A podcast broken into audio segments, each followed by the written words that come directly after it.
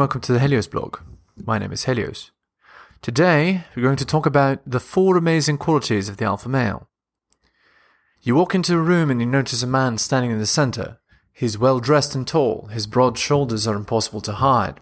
He speaks with confidence, and the crowd near him hangs on his every word. He effortlessly commands attention and respect through his mere presence, and he bows to no one. This is the alpha male, or should I say Chad. Men want to be him and women want to be with him. But what are the elusive qualities that alpha males possess?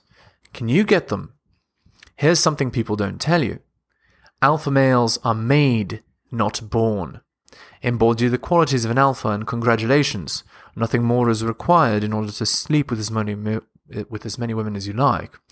You will, however, need some relationship management to reduce potential drama. Here we go.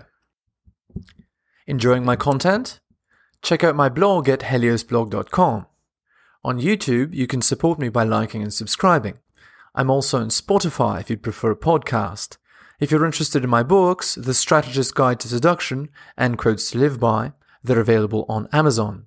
In addition, you can follow me on Patreon at the Helios blog for exclusive content. On with the show. The four qualities that alpha males possess physical attractiveness, game, outcome independence, and confidence.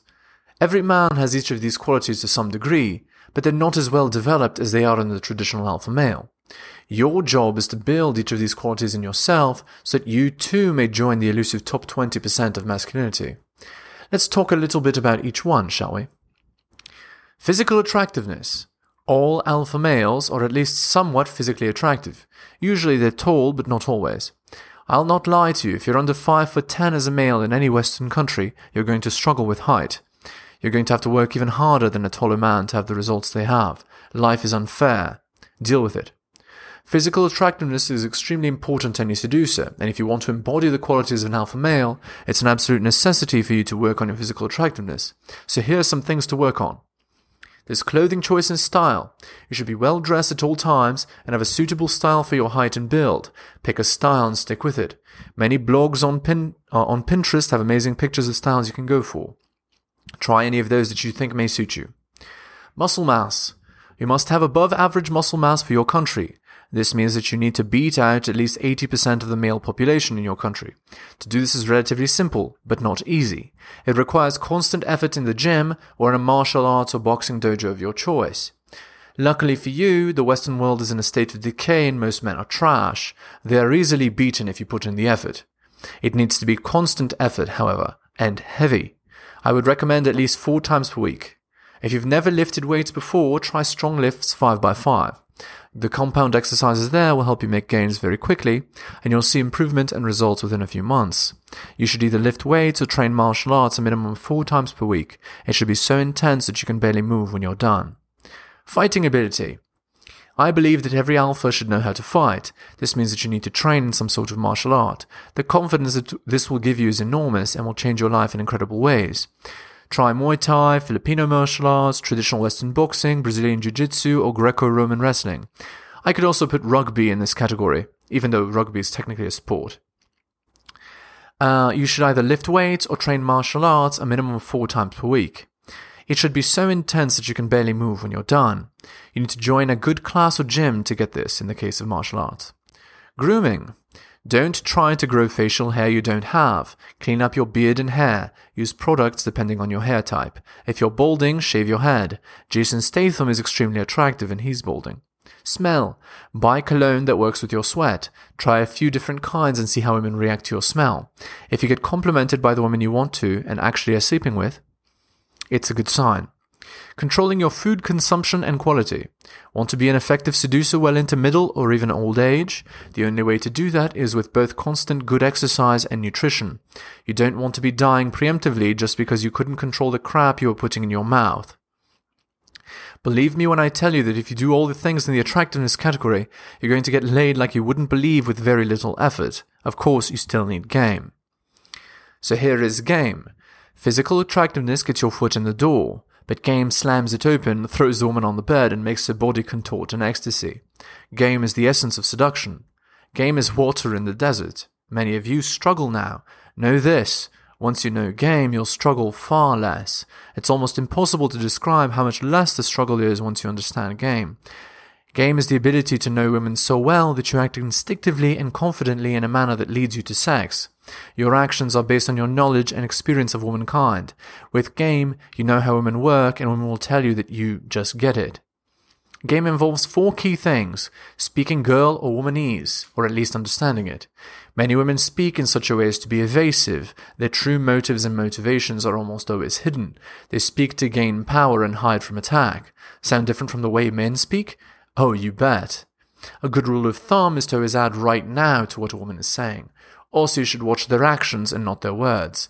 Many women will say that they want one thing only to act in a completely contrary way later. Their actions are the only reliable indicator of anything. Explaining this in more detail will require an entire post. Frame. Frame is the way you see the world. You're to hold on to this no matter what anyone says or does to attack it. Many women will purposely attack your worldview just to see if it crumbles. If it does, you're gone. You're not an alpha if your worldview can be easily swayed by some little words. A good frame to have is one of non judgment.